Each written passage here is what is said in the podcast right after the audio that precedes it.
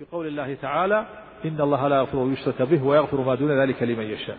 وأما الأمر بالمعروف وهو الأصل الخامس ستروا تحته القول بأنه يجب عليهم أن يأمروا غيرهم ويلزموه بما وصلوا إليه باجتهادهم في الأمور النظرية الاجتهادية. الرد عليهم بحديث لا يصلين أحدكم العصر إلا في بني قريظة. فاختلف الصحابة في اجتهادهم في فهم مراد الرسول صلى الله عليه وسلم فصلى بعضهم العصر في الطريق قبل الوصول وقالوا إن الرسول صلى الله عليه وسلم أراد الحث على الإسراع وقد فعلنا. وصلى بعضهم بعد الوصول وخروج الوقت فلم فلم يعنف النبي صلى الله عليه وسلم أحد الفريقين لأنها أمور نظرية يشتبه أمرها. وأما النهي عن المنكر فستروا تحته جواز الخروج على الأئمة بالقتال إذا جاروا وظلموا. الرد عليهم بحديث عوف بن مالك الأشجعي خيار أئمتكم الذين تحبونهم ويحبونكم وتصلون عليهم ويصلون عليكم وشرار أئمتكم الذين تبغضونهم ويبغضونكم وتلعنونهم ويلعنونكم. قلنا يا رسول الله أفلا ننابذهم بالسيف؟ قال لا ما أقاموا فيكم الصلاة. أخرجه مسلم.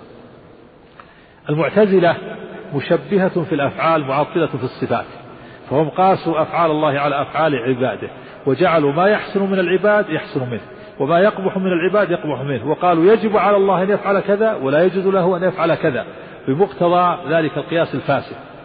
فالعباد خالقون لأفعالهم إذ يقبح منه أن يخلقها ثم يعذبهم عليها. الرد عليهم نقول السي إن السيد من بني آدم لو لو رأى عبيده تزني بإمائه ولا يمنعهم من ذلك لعد إما مستحسنا للقبيح وإما عاجزا.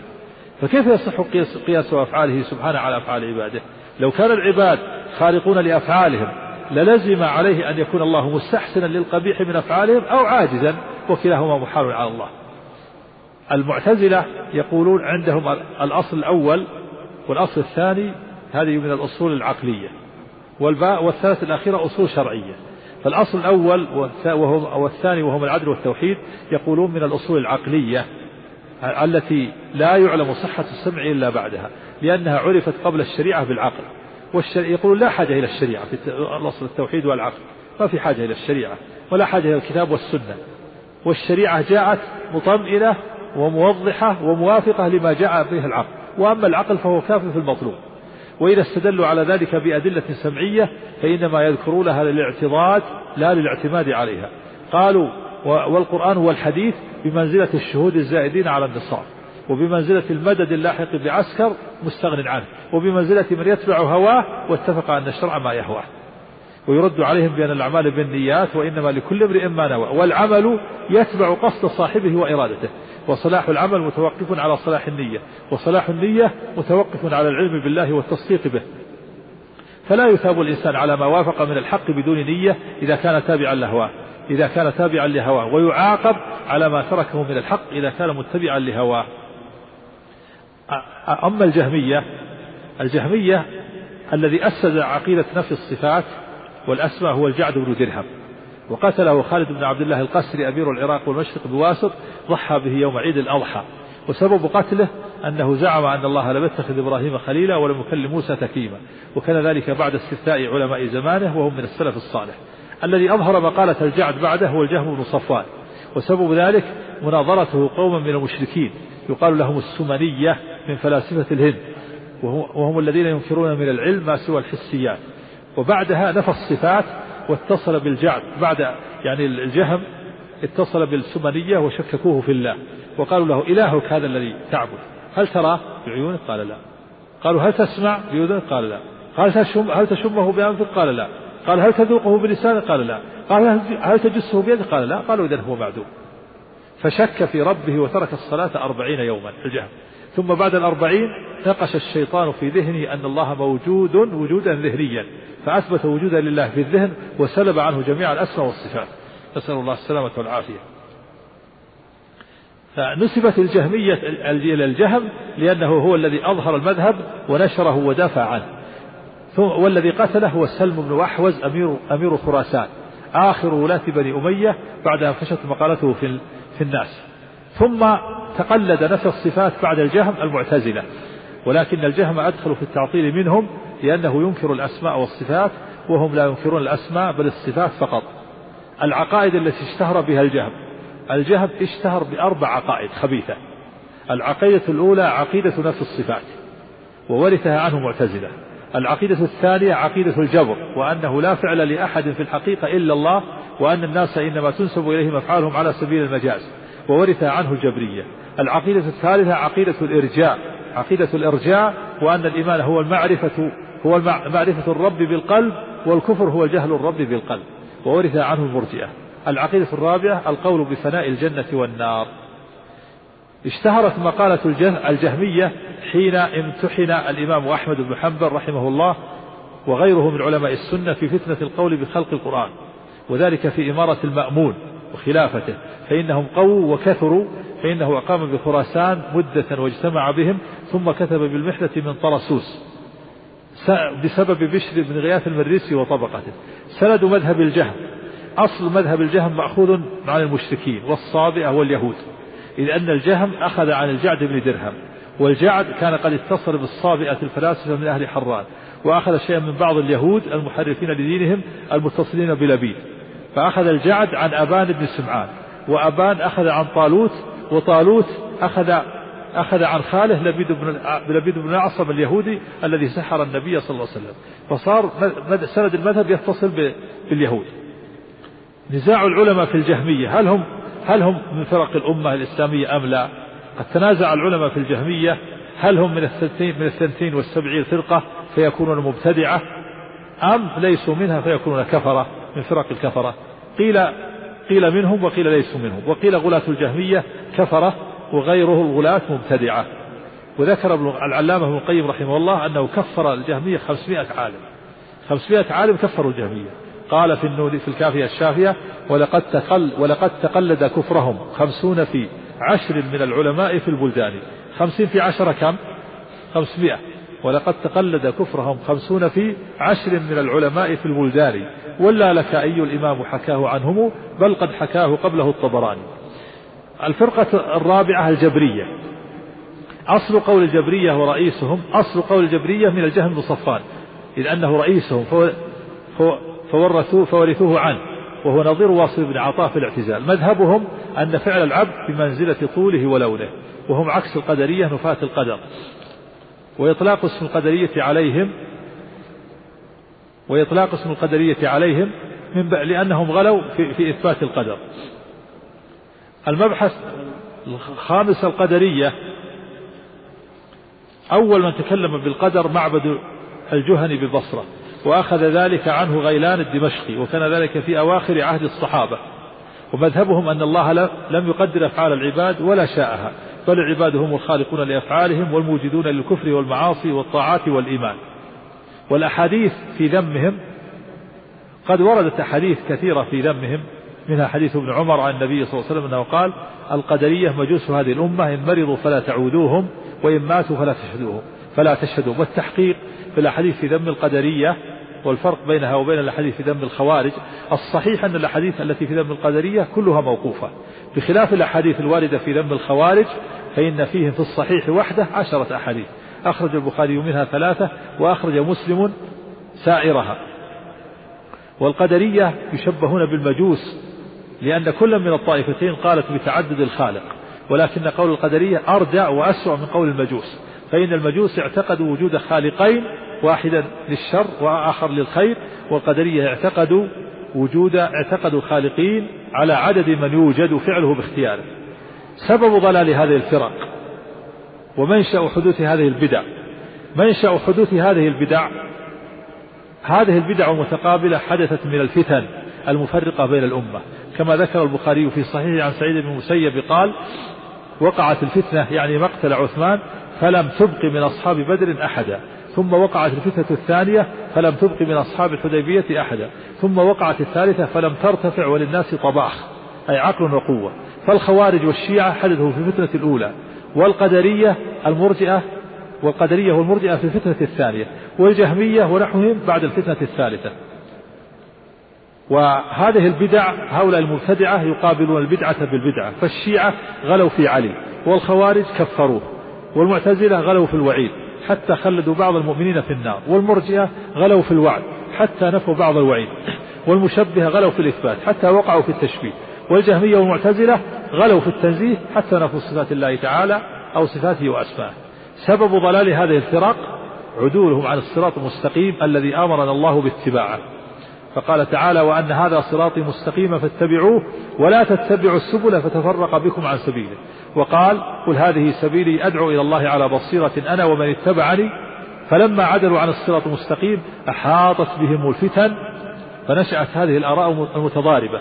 والعبد مضطر إلى سؤال الله الهداية اضطراره إلى سؤال الهداية فوق كل ضرورة. ولهذا شرع الله في الصلاة قراءة أم القرآن في كل ركعة لاحتياج العبد إلى هذا الدعاء العظيم القدر المشتمل على أشرف المطالب وأجلها. اهدنا الصراط المستقيم صراط الذين أنعمت عليهم غير المغضوب عليهم ولا الضالين. تشبيه من انحرف من العلماء ومن العباد. قال طائفة من السلف من انحرف من العلماء ففيه شبه من اليهود. ولهذا تجد أكثر المنحرفين من أهل الكلام من المعتزلة ونحوهم فيهم شبه من اليهود. حتى إن علماء اليهود يقرؤون كتب شيوخ المعتزلة ويستحسنون طريقتهم ويستحسنون, ويستحسنون طريقتهم. وكذا شيوخ المعتزلة يميلون إلى اليهود ويرجحونهم على النصارى. ومن انحرف من العباد ففيه شبه من النصارى. ولهذا تجد أكثر المنحرفين من العباد من المتصوفة ونحوهم فيه شبه من النصارى. ولهذا يميلون إلى نوع من الرهبانية والحلول والاتحاد ونحو ذلك. ولهذا نرى شيوخ الصوفية ومن انحرف من العباد عموما يذمون الكلام وأهله.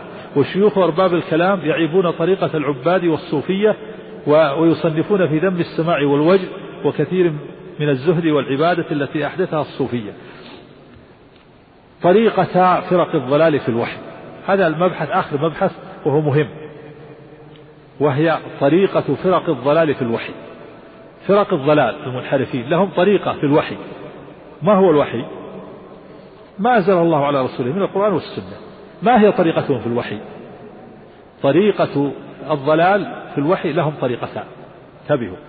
وكل طريقة تتفرع. الطريقة الأولى طريقة طريقة فرق الضلال في الوحي وهو الكتاب والسنة. ما أنزله الله على رسوله من الوحي. من القرآن ومن السنة السنة وحي ثاني. أهل الضلال لهم طريقتان في هذا الوحي. وهو الكتاب العزيز والسنة والطهر طريقتان. الطريقة الأولى طريقة التبديل. الطريقة الثانية طريقة التجهيل. طريقة التبديل والثانية طريقة التجهيل. أهل التبديل نوعان. أهل التبديل نوعان. النوع الأول أهل الوهم والتخييم والنوع الثاني أهل التحريف والتأويل. هذا تقسيم الطريقة الأولى والطريقة الثانية يأتي تقسيمها. أهل الوهم والتخييل هم المتفلسفة ومن سلك سبيلهم من متكلم ومتصوف ومتفقه. مذهبهم في الله واليوم الآخر يقولون إنما ذكر الرسول صلى الله عليه وسلم من أمر الإيمان بالله واليوم الآخر إنما هو تخيل للحقائق لينتفع الجمهور به لا أنه بين به الحق ولا هدى به الخلق ولا أوضح به الحقائق. قالوا خيال هذا خيال. اللي ذكر الرسول من الإيمان بالله واليوم الآخر والملائكة والبعث والنشور والجنة والنار هذا خيال. قالوا للناس يخيل الناس حتى ينتفعوا حتى يتعايش الناس ولا يعتدي بعضهم على بعض وإلا لا حقيقة له. فالجنة والنار والبعث والجعل هذا كله خيال. يقول إنما تخيل للحقائق لينتفع الجمهور به لا أنه بين به الحق ولا هدى به الخلق ولا أوضح به الحقائق وهم طائفتان أهل التخيل الأولى يقولون إن الرسل إن الرسل إن الرسول أو الرسل لم يعلموا الحقائق على ما هي عليه ما يعلمون الحقائق جاءت في الكتاب والسنة قالوا إن الرسل أو الرسول لم يعلموا الحقائق على ما هي عليه واعتقدوا خلاف الحقائق ويقولون إن من إن من المتفلسفة الإلهية من علمها وكذلك من الأشخاص الذين يسمونهم الأولياء من علمها ويزعمون أن من الفلاسفة والأولياء من هو أعلم بالله واليوم الآخر من المرسلين. وهذه مقالة غلاة الملاحد الملحدين من الفلاسفة والباطنية باطنية الشيعة وباطنية الصوفية. الثانية يقولون إن الرسول علم الحقائق لكن لم يبينها. وإنما تكلم بما يناقضها. قال الرسول يعلم الحقائق لكن تكلم بضدها. وإنما تكلم بما يناقضها وأراد من الخلق فهم ما يناقضها. لأن مصلحة الخلق في هذه الاعتقادات التي لا تطابق الحق. فهم يقولون إن الرسل بينوا للناس النصوص من العبادات واليوم الآخر والجنة والنار ليعملوا بها ولا واقع لها. ولكنهم قصدوا إيهام الجمهور والتخيل عليهم بأن الله شيء عظيم كبير وأن الأبدان تعاد وأن لهم نعيما محسوسا وعقابا محسوسا ليحملوهم على ما يصلح حالهم. وإن كان كذبا فهو كذب لمصلحة الجمهور. يقولون الأنبياء كذبوا للناس كذبوا للناس ما كذبوا عليهم. كذبوا لهم ولا يكذبوا عليهم لمصلحتهم. وقد وضع ابن سينا وأمثاله قانونهم على هذا الأصل كالقانون الذي ذكر في رسالته الأضحوية. خلاصة مذهبهم يقولون إن الرسل يعرفون الحقائق لكنهم موهوا على الناس لمصلحتهم. أما الأعمال فمنهم من يقرها ومنهم من يجريها هذا المجرى ويقولون إنما يؤمر بها بعض الناس دون بعض ويؤمر بها العامة دون الخاصة. فهذه طريقة الباطنية الملاحدة الإسماعيلية ونحوهم النوع الثاني من أهل التبديل أهل التحريف والتأويل. النوع الثاني من أهل التبديل يسمون أهل التحريف والتأويل. مذهبهم يقولون إن الأنبياء لم يقصدوا بنصوص المعاد واليوم الآخر والصفات ما هو في نفس الأمر حق. وأن الحق هو ما علموه قالوا إن الأنبياء لم يقصدوا بنصوص المعاد واليوم الآخر وبنصوص الصفات ما هو في نفس الأمر حق. وأن الحق هو ما علموه بعقولهم. ثم يجتهدون في تأويل هذه الأقوال إلى ما يوافق رأيهم بأنواع التأويلات. ولهذا أكثرهم لا يجزمون بالتأويل بل يقولون يجوز أن يراد كذا وغاية ما معهم ما معهم إمكان احتمال اللفظ. خلاصة مذهبهم يقولون إن الأنبياء أتوا بنصوص ظاهرها باطل غير مراد والمقصود المعاني المجازية وهي المعاني الباطلة ولم يبينوها للناس. الأنبياء ما بينوها للناس بل تركوها إلى العقول. فالرسول لم يقصد بها أن يعتقد الناس الباطل ولكن قصد بها معاني لم يبينها لهم ولا دلهم عليها لامتحانهم ليجتهدوا بعقولهم في صرفها عن مدلولها. وهذا القول قول المتكلمة والجهمية والمعتزلة من والكلامية والسالمية والكرامية والشيعة في نصوص الصفات. الطريقة الثانية طريقة التجهيل والتضليل. انتهينا من التقسيم الأول طريقة التبديل بأنواعه. الطريقة الثانية طريقة التجهيل والتضليل. أهل التجهيل والتضليل سموا بذلك لأنهم يجهلون الرسل بالمعاني التي جاءوا بها من عند الله. يقول الرسل جاهلون بالمعاني التي جاءوا بها من عند الله. حقيقة مذهبهم أن الأنبياء وأتباع الأنبياء جاهلون ضالون لا يعرفون ما أراد الله بما وصف به نفسه من الآيات وأقوال الأنبياء. ويقولون يجوز أن يكون للنص تأويل لا يعلمه إلا الله. لا يعلمه جبريل ولا محمد ولا غيره من الأنبياء. فضلا عن الصحابة والتابعين لهم بإحسان. ويقولون إن محمد صلى الله عليه وسلم كان يقرأ الرحمن على العرش استوى. إليه يصعد الكلم الطيب. ما منعك أن تسجد لما خلقت بيدي وهو لا يعرف معاني هذه الآيات. بل معناها الذي دلت عليه لا يعرفه إلا الله ويظنون أن هذه طريقة السلف. وهذا مذهب الفلاسفة والباطنية وهم أخبث ممن مضى. وهم يساوون الطائفة الطائفة الثانية من أهل التخيل القائلة الأنبياء اعتقدوا خلاف الحقائق. ويقولون إن قوله عليه الصلاة والسلام لا أنا أغير من سعد والله أغير مني إن الرسول صلى الله عليه وسلم لا يعرف معنى كلمة أغير. وهم طائفتان.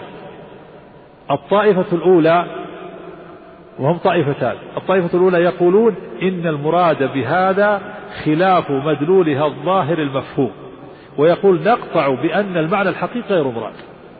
بل المراد خلاف مدلولها المراد إن المراد بهذا خلاف مدلولها الظاهر المفهوم ولا يعرفه أحد. كما لا يعلم وقت الساعة. وهؤلاء هم هم المفوضة الذين يفوضون معاني نصوص الصفات إلى الله. الثانية يقولون بل تجرى النصوص على ظاهرها وتحمل على ظاهرها ومع هذا فلا يعلم فلا يعلم تأويلها فلا يعلم تأويلها إلا الله.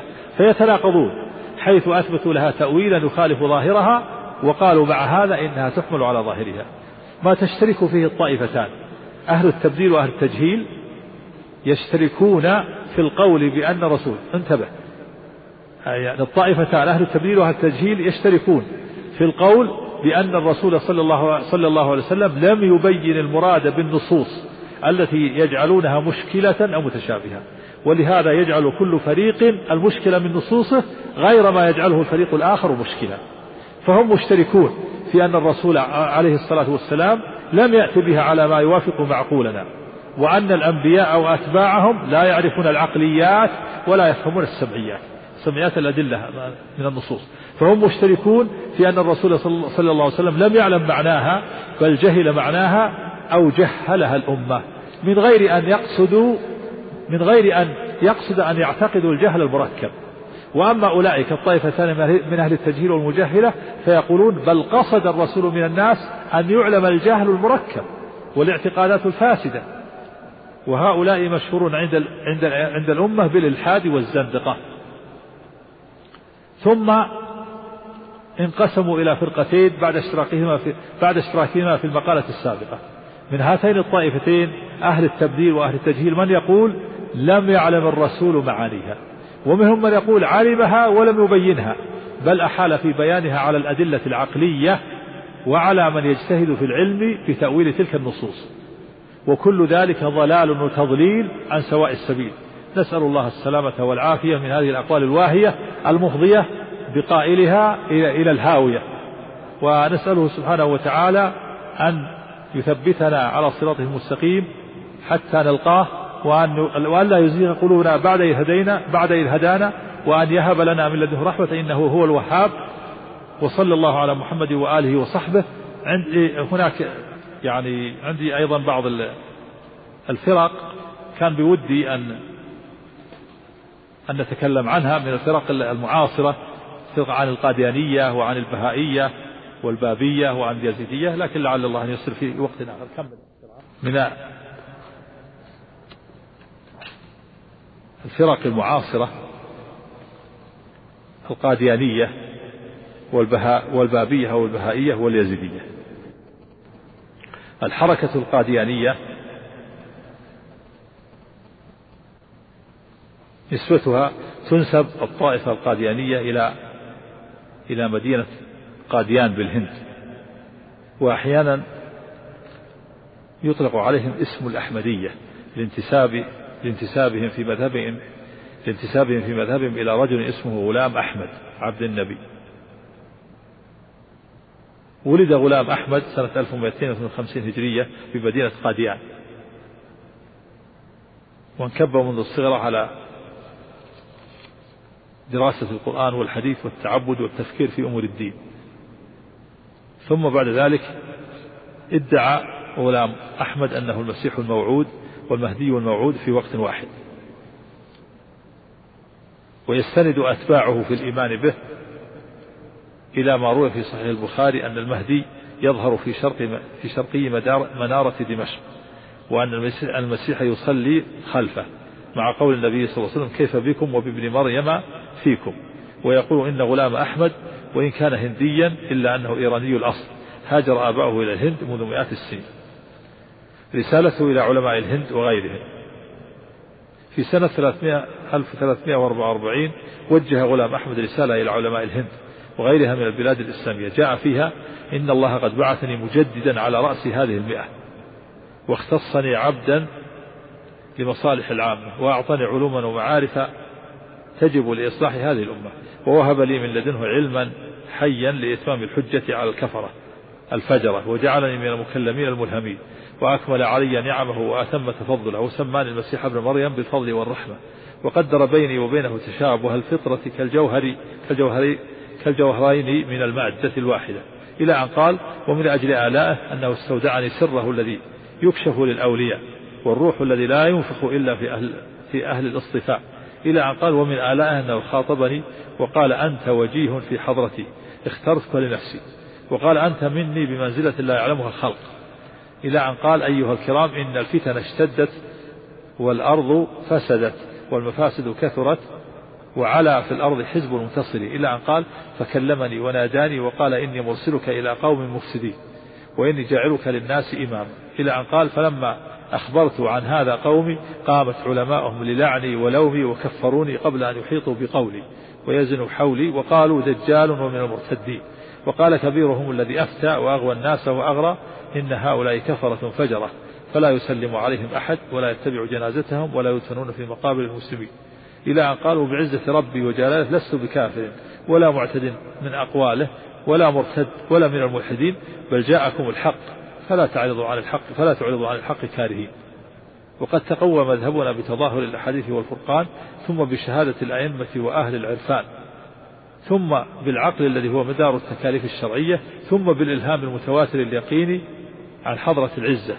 فكيف ترجع إلى الظن بعد اليقين؟ إلى أن قال وقد تفردت بفضل الله بكشوف صادقة ورؤيا صالحة ومكالمات إلهية وكلمات إلهامية وعلوم نافعة وزادني ربي بسطة في العلم والدين وأرسلني مجددا لهذه المئة وسماني عيسى إلى أن قال وجعلني ربي عيسى بن مريم على طريق البروزات الروحانية إلى أن قال اعلموا أن فضل الله معي وأن روح الله ينطق في نفسي فلا يعلم سري ودخيلة أمري إلا ربي.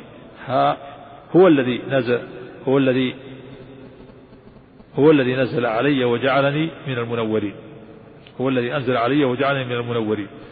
خلاصة دعوة دعوة أن ادعى غلام أحمد أنه المسيح الموعود بمعنى أنه جاء بقوة وروح عيسى عليه الصلاة والسلام وادعى أنه هو النبي الذي تنبأت بظهوره أغلب الديانات وأن مهمته هي إقامة العلاقة بين الإنسان وخالقه كما أنه جاء ليفسر القرآن وتعليم الإسلام في ضوء الوحي الإلهي بما يطابق العصر الحاضر وليكون هو هو نفسه مثالا يبين الحياة الإسلامية الكاملة وادعى أنه يستغني بالعلم اللدني عن الوحي. وللقاديانية رئيس ديني يلقبونه بلقب أمير المؤمنين وخليفة المسيح الموعود والمهدي المعضود. انتشر انتشرت الدعوة القاديانية وصادفت نجاحا في بعض الجهات أفريقية وأخذوا يبشرون بها في أوروبا وأمريكا وآسيا وشيدوا بعض المساجد في إنجلترا ولكنهم لم يجدوا من يقبل دعوتهم في البلاد الأفريق العريقة في الإسلام كشمال أفريقية ومصر والجزيرة العربية والسودان والعراق والشام. وقد قل نشاطهم الآن وضعفت حماستهم. وضعفت مذهب القاديانية في الجهاد أنه كان فرضا ثم نسخ وأنه بعث بعد محمد أحمد القادياني وقبلتهم قاديان في الهند. ومذهبهم ومذهب البهائية أنه بعث بعد محمد البهاء وأنه نزل عليه قرآن سماه البهاء وقبلتهم مدينة مدينة عكا والجهاد كان فرضة ثم نسخ وكل من البهائية والقاديانية تزعم أن الجهاد كان فرضة ثم نسخ فالمحاربة, فالمحاربة بالجهاد عندهم فالجهاد عندهم خروج عن دين الإسلام وعلى المسلمين أن ينضموا إلى دولة من الدول الكبرى لتحميهم. كما أن صلاة الجمعة نسخت وكذا الحج. وذلك لأن كل منهم لأن كل منهما مواطن قوة المسلمين. فقالوا بالنسخ لأجل أن يخدروا أعصاب المسلمين لئلا يكون فيهم القوة التي كانت في آبائهم وأجدادهم. البابية أو البهائية. وهذه القاديانية تسمى البهائية فرقة كافرة كما أجمع العلماء في العصر الحاضر على أنها فرقة خارجة عن دائرة الإسلام. البابية أو البهائية تنسب البابية إلى مؤسس الديانة البابية الذي سمى نفسه بالباب وتسمى البهائية نسبة إلى خليفة الباب وهو علي حسن الملقب بالبهاء. مؤسس الديانة البهائية هو, محمد هو علي بن محمد رضا الشيرازي. ولد محمد علي محمد رضا الشيرازي بالشيراز في إيران سنة 1235 كان أبوه محمد رضا الشيرازي ينتسب إلى بيت النبوة. توفي والده قبل أن يبلغ سن الفطام فكفله غالب علي الشيرازي الذي كان فكفله فكفله خالمه خاله علي الشيرازي الذي كان يشتغل بالتجارة. لم يكن للغلام ميل إلى الدراسة إلا أنه تحت ضغط خاله علم قليل تعلم قليلا من اللغة العربية ومن النحو الفارسي وقد أظهر براعة مدهشة في الخط فكان أعجوبة أهل عصره في هذا الفن. ثم أشركه خاله معه في التجارة وانتقل معا إلى منى أبي شهر وهو إذ ذاك في السابعة عشرة من عمره. وما لبث أن أظهر براعة في التجارة فاستقل عن خاله وكسب شهرة تجارية وكان إلى جانب اشتغاله بالتجارة ينفق وقتا طويلا في دراسة العلوم الدينية والرياضيات ثم اشتغل بالروحانيات وأخذ يعمل على إذلال نفسه فكان يسهر الليل وفي النهار يقف تحت أشعة الشمس المحرقة فاعتراه بسبب ذلك وجوم وذهول وتأثرت قواه العقلية من الخلوة وما فيها من العزلة ومن فرط السهر وإدمان الوقوف في مواجهة قرص الشمس متحمل الحرارة التي تبلغ في مدينة أبي شهر 42 درجة. ولاحظ عليه خاله شذوذا في تفكيره وداخله الشك فيما يصدر منه من أقواله وأفعاله فنصحه مرة بعد أخرى إشفاقا عليه من أن, من أن تتطور الحال إلى نتيجة لا تحمد عقباها. أشرع عليه الأطباء بالسفر إلى كربلاء والنجف حيث الهواء النقي وعسى أن ينقطع عنه عن التفكير فيما كان بصدده فرحل وعمره عشرين سنة. كانت الأفكار الباطنية منتشرة بين فريق النازلين بتلك المدينة فأخذ بعد وصوله يدرس على بعض علمائها ومن أشهرهم أحمد الإحسائي وتلميذه كاظم الرشدي وظل يتردد على دروس كاظم الرشدي مؤسس الفرقة الكشفية. انقطع فجأة وتغيب ردحا من الزمن بعد أن اتفق مع بعض أصحابه على السفر إلى الكوفة والإقامة في مسجد الإمام علي منقطعين للرياضة مدة أربعين يوما. بعد انقضاء المدة غادر المسجد وهو في حالة غير طبيعية وعاد إلى مجلس الرشد وهو شارد الذهن وفي حالة ذهول وأخذ يتكلم بألفاظ عدها تلامذة الرشد خارجة عن منهج الشريعة ومخالفة لقواعد السنة النبوية فلاطفوه وجاملوه أولا وجفوه وهجروه ثانيا فإذا به يدعو الناس إلى نفسه ويظهر من الزهد والتقشف ما أمال إليه كثيرا من بسطاء العقول وضعفاء الأحلام.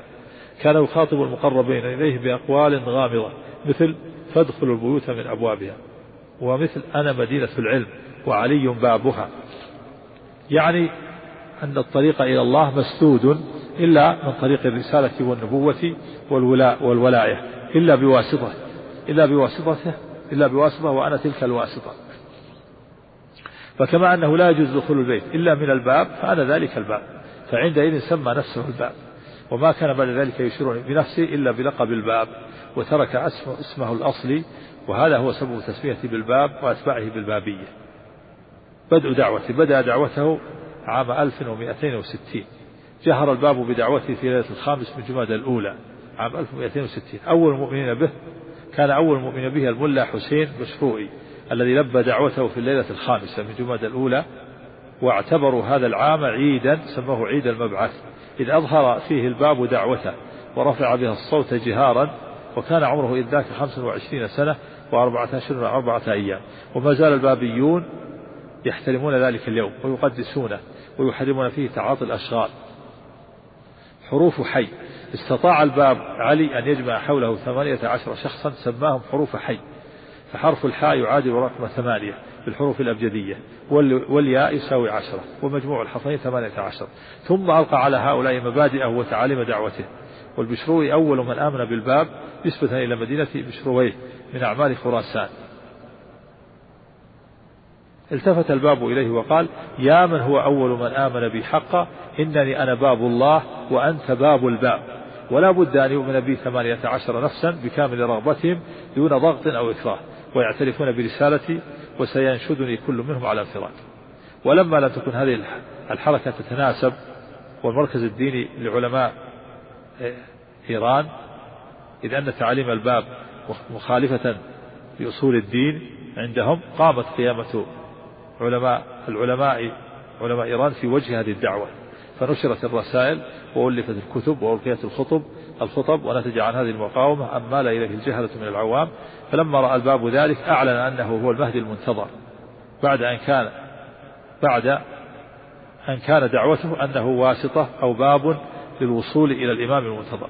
وقال إن إن جسم المهدي اللطيف قد حل في جسمه المادي وأنه يظهر الآن ليملأ الأرض قسطا وعدلا.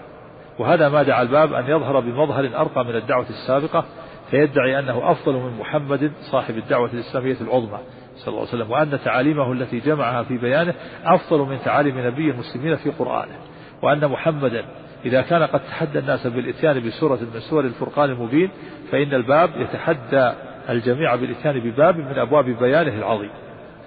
مقتله. دعي الباب لمناظرة علماء إيران. وانتهت المناظرة بغير نتيجة ثم ازدادت الاضطرابات في جميع أنحاء إيران وانتشرت الفتنة وساعدت الدسائس الأجنبية على امتدادها فقرر الشاه ناصر الدين ناصر الدين ضرورة القضاء على هذه الفتن فأصدر أمره بإعدام الباب. ونفذ فيه حكم الإعدام في سنة 1265 هجرية. وقد تبرأ منه كاتب وحيه حسين التبريزي وانهال على البائب بالشتائم والسباب وأطلق سراحه. وأتى الحراس بوتدين من الحديد ودقوهما في في جدارين متقابلين وربطوا فيهما الباب وصاحبه محمد علي الزنوزي وأطلقوا عليهما الرصاص. وربط الجند الجند جثتهما وألقوهما في خندق حتى أكلتها الطيور الجارحة. وكان عمر الباب يوم إعدامه إحدى وثلاثين سنة قمرية وسبعة أشهر وسبعة وعشرين يوما يوم ميلاد ميلاده بشيراز. ولما قتل الباب زادت تعاليمه اشتهارا وعظم الاضطهاد على أتباعه وأظهر بعض رؤسائهم دعاوي مختلفة من قبيل النبوة والوصاية والولاية والمرآتية اختلفت آراؤهم وتشتتت أهواءهم. كتب الباب من أهمها البيان البيان وله البيان العربي والبيان الفارسي هو صورة من البيان العربي وفيه أنه يستغني بالعلم اللدني عن الوحي. عقائد الباب.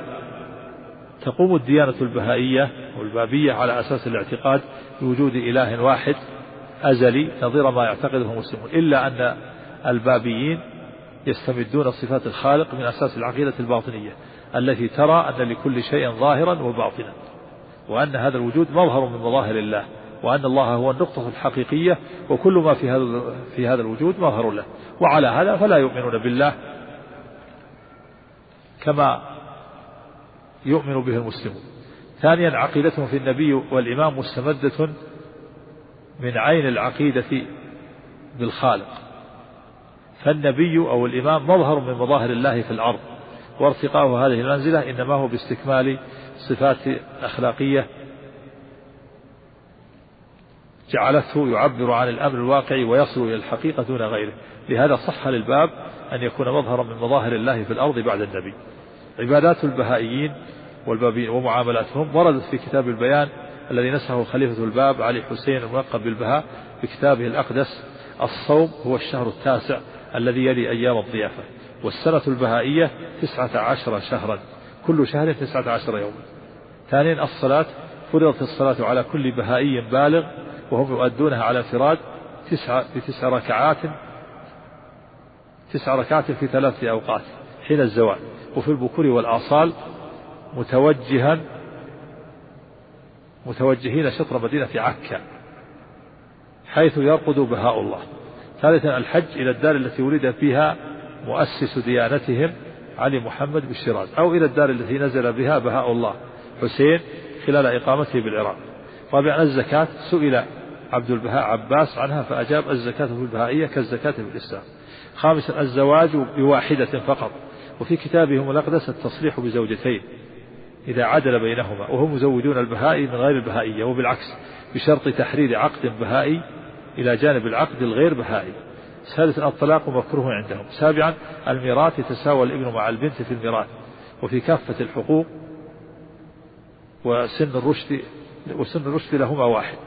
ثامن أعيادهم عيد النيروز وعيد الرضوان وعيد ميلاد مؤسس الديانة وعيد ميلاد البهاء وعيد إعلان دعوة الباب. تاسعا الجهاد منسوخ. انقسام البهائية. وبعد وفاة المرزا حسين علي الملقب بالبهاء انقسم البهائيون إلى فرق. هي البهاء أولا البهائية ثانيا الأزلية بالنسبة إلى صبح أزل أحد أنصار الباب.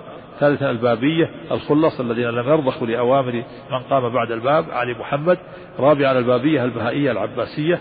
أتباع عبد البهاء عباس هو ابن حسين علي الملقب بالبهاء وقد أطلق على نفسه بعد البهاء بعد وقد أطلق على نفسه عبد البهاء.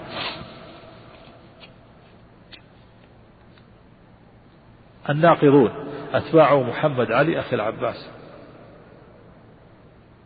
ويطلق المؤرخون اسم اسم المالقين على أتباع المرزا عباس واسم الناقضين على أتباع محمد علي. وكل فريق يؤيد دعواه ويكفر من عداه. فاعتزلوا المعاشرة وحرموا معاملة بعضهم بعضا وكان عداوة كل منهم للآخر أشد من عداوتهم جميعا لمن طعن في معتقداتهم وقال ببطلان دعوتهم. وبهذا تبين أن البهائية والبابية فرقة خارجة من عداد المسلمين ليست من ليست من المسلمين في شيء ليست من الإسلام في شيء. بل هي فرقة من فرق الكفر والضلال. نسأل الله السلامة والعافية. ثالثا اليزيدية طائفة اليزيدية. اختلف الباحثون في اليزيدية ويسمون بعبدة الشيطان. اختلف الباحثون في تعليل تسميتهم عبدة الشيطان. فبين اليزيدين فبين فبين اليزيدية أنفسهم من يعتقد أنهم دعوا بهذا الاسم.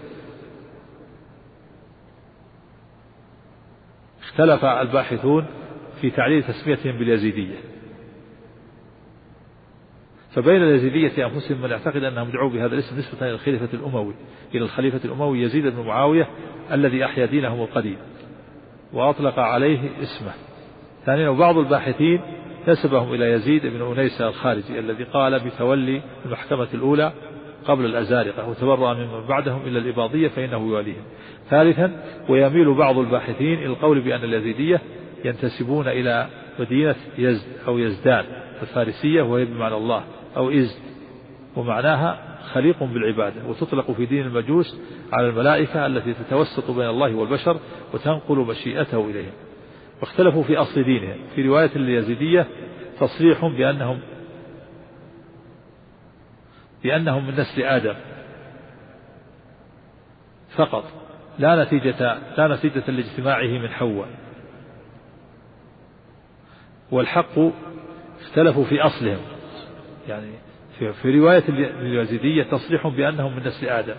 لا نتيجة لاجتماعه من حواء. والحق أن اليزيدية خليط من عناصر وثنية قديمة وعناصر إيرانية زردشتية وأخرى يهودية ونصرانية إسلامية.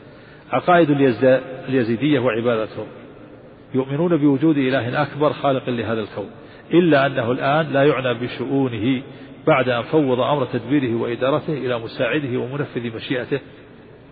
ملك طاووس الذي يرتفع في آذان اليزيدية إلى مرتبة الألوهية الذي يدعى عند أهل الديانة الأخرى الشيطان. نبي هذه الديانة هو الشيخ عادي الذي يروي عنه اليزيدية أخبارا وروايات عديدة ويرفعونه إلى ما فوق درجة النبوة. ومن هذه الروايات ما ينطبق على أحد شيوخ المسلمين ومتصوفيهم وهو الشيخ عدي بن مسفر. ومن الشخصيات المقدسة عندهم منصور الحلاج وعبد القادر الكيلاني والحسن البصري.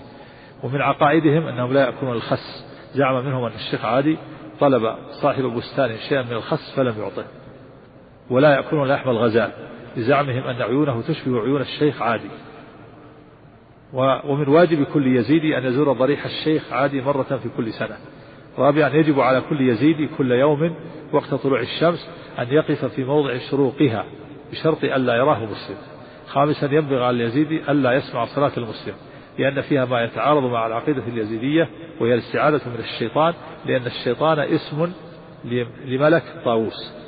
ثالثا الصلاة بالقلب وبالسر. لذلك لا يحددون مواعيد مواعيد مواعيد وفرائض للصلاة. سابعا يحللون شرب الخمر ثامنا لا يصح صيام اليزيد خارج موطنه لأنه ينبغي عليه أن يذهب كل صباح يوم إلى شيخه ليعلن أمامه أنه صائم. تاسعا إذا سافر اليزيد إلى خارج بلده وأفضى في غيابه وأمضى في غيابه نحو سنة أو أزيد فإن امرأته تحرم عليه ولا يمكنه الزواج من غيرها. عاشرا غير مرخص لليزيد أن يلبس ثوبا كحليا فقط. 11 اليزيدية يؤمنون بالتناسخ وبالحلول ولهم كتابان مقدسان. أحدهما اسمه الجلوة فيه وعد ووعيد وترغيب وترهيب. والثاني اسمه مصحف رش أي الكتاب الأسود فيه قصة خلق العالم وعقائد اليزيدية وما حل حلل لهم وما حرم عليهم. الأماكن التي يقطن فيها اليزيدية. اليزيدية طائفة ينتمي معظمها إلى الجنس الكردي. ويقطن أتباعها في بعض نواحي الشرق الأدنى وخاصة في المناطق التالية. قضاء الشيحان في الشمال الشرقي من الموصل قضاء سنجار الواقع في الشمال الغربي من العراق على الحدود بينه وبين سوريا وهي منطقة جبلية منيعة ومعقل حصين ثالثا ديار بني بكر ومالدين وجبل الطور. رابعا منطقة حلب حول كلس وغني تاب خامسا البلاد الأرمينية الواقعة على الحدود بين تركيا وروسيا وخاصة في منطقتي قرص وإيران وحول تفليس من بلاد القوقاس سادسا بعض اليزيدية في إيران. ورئيس اليزيدية إسماعيل جول المتوفى سنة 1381 هجرية 1930 ميلادي. وبهذا تبين أن هذه أن الفرقة اليزيدية فرقة وثنية. تعبد الشيطان وتعبد الأوثان. نسأل الله السلامة والعافية. وهذا ملحق للفرق فرق الأمة. لسبق نبدأ عن فرق الأمة وهذه نبدأ عن بعض الفرق المعاصرة. وبهذا ننتهي من هذا الشرح المبارك الذي أسميناه الهداية الربانية في شرح العقيدة الطحاوية. ونسأل الله الجميع العلم النافع والعمل الصالح ونسأله سبحانه وتعالى أن يثبتنا على دين الإسلام حتى نلقاه. إنه جواد كريم وصلى الله وسلم وبارك على عبده ورسول نبينا محمد وعلى آله وأصحابه والتابعين. ونسأل الله تعالى أن يثبتنا على الإيمان ويختم لنا به. آمين. ويعصمنا من الأهواء المختلفة والآراء المتفرقة والمذاهب الردية. آمين. مثل المشبهة والمعتزلة والجهمية والجبرية والقدرية وغيرهم. نعم. من الذين خالفوا السنة والجماعة وحالفوا الضلالة. يعني هؤلاء الفرق خالفوا السنة والجماعة وحالفوا الضلالة. خالفوا الكتاب والسنة. وحالفوا يعني وافقوا الضلالة وافقوا الهوى والضلالة. حالفوا تقابل خالفوا خالفوا السنة والجماعة وحالفوا الضلالة. من الذين أعلم من, من الذين خالفوا السنة والجماعة وحالفوا الضلالة. يعني السنة والجماعة خالفوها والضلالة وافقوها. حالفوا بمعنى وافق. خالفوا السنة والجماعة ووافقوا الضلالة. حالفوا بمعنى وافقوا نعم. ونحن منهم براء. يعني يتبرأ إلى الله من طريقته من طريقة هذه البدع من طريقة الجهمية طريقة المعتزلة طريقة الجبرية طريقة القدرية طريقة الشيعة طريقة المشبهة نتبرأ إلى الله منهم. نحن براء. نتبرأ من طريقتهم ومن مذهبهم واعتقادهم. نعم. وهم عندنا ضلال وأرضياء. وهم عندنا نعتبر أنهم ضلال جمع ضال يعني منحرفون عن الصراط المستقيم. وأرضياء جمع ردي ضد الجيد. هم أرضياء. فهم عندنا ضلال منحرفون عن الصراط المستقيم وأرضياء يعني أقوالهم وأعمالهم رديئة سيئة ليست حسنة. نعم. وبالله العصمة والتوفيق. ما بالله العصمة. نسأل الله أن يثبتنا وإياكم على دينه ونسأل الله لنا ولكم العلم النافع والعمل الصالح ونسأله سبحانه أن أن يثبتنا على صراطه المستقيم وأن يميتنا عليه وأن لا يزيغ قلوبنا بعد هدايانا إنه على كل شيء قدير. وأستبيحكم عذرا الإطالة فيحب أن ننبه بأن بأني أطلت يعني في هذه الأيام وهذا في مشقة عليكم لكن أرجو منكم أن تسمحوا لي لأني شققت عليكم وأتعبتكم وأطلتكم وأسهرتكم في هذه الليالي لكن سبب ذلك سبب كان بودي في الأول إن إن لا نطيل وإن ننصرف الساعة العاشرة أو العاشرة إلا عشر دقائق. وكان هذا أول ما بدأنا كنت نويت هذا. لكن لو مشينا على الطريقة كان على الطريقة هذه كان نحتاج إلى ثلاث دورات نكمل العقيدة الطحوية لكن جاء الإلحاح من كثير من الإخوان ألحوا كثير عليه في البيت وفي في الدورة وفي كل مكان وبالهاتف. ألحوا بأن نكمل. فاضطررت إلى هذا. تلبية للطلب. اضطررت إلى إلى أن نطيل ونكمل. وإن شاء الله في خير. لعل هذا إن شاء الله في خير. وأيضا وأنبه أن, أن هناك تكملة لبعض الموضوعات إن شاء الله. وأرجو من الإخوة الإخوان اللي يسجلون ألا يستعجلوا في إخراج الأشرطة وأرجو من الإخوان مندوب الراية ومندوب التقوى يأتوا إلي الآن عشان أتكلم معهم حول الاتفاق في المكان المحدد حتى نسجل بعض آه، بعض الموضوعات التي قصرنا يعني حصل فيها تقصير حتى يكون البحث ما يكون في نقص بعض البحوث فيها في نقص حتى نكملها إن شاء الله. و وإن شاء الله في الدورة القادمة نسأل الله أن يحيينا وإياكم حياة طيبة.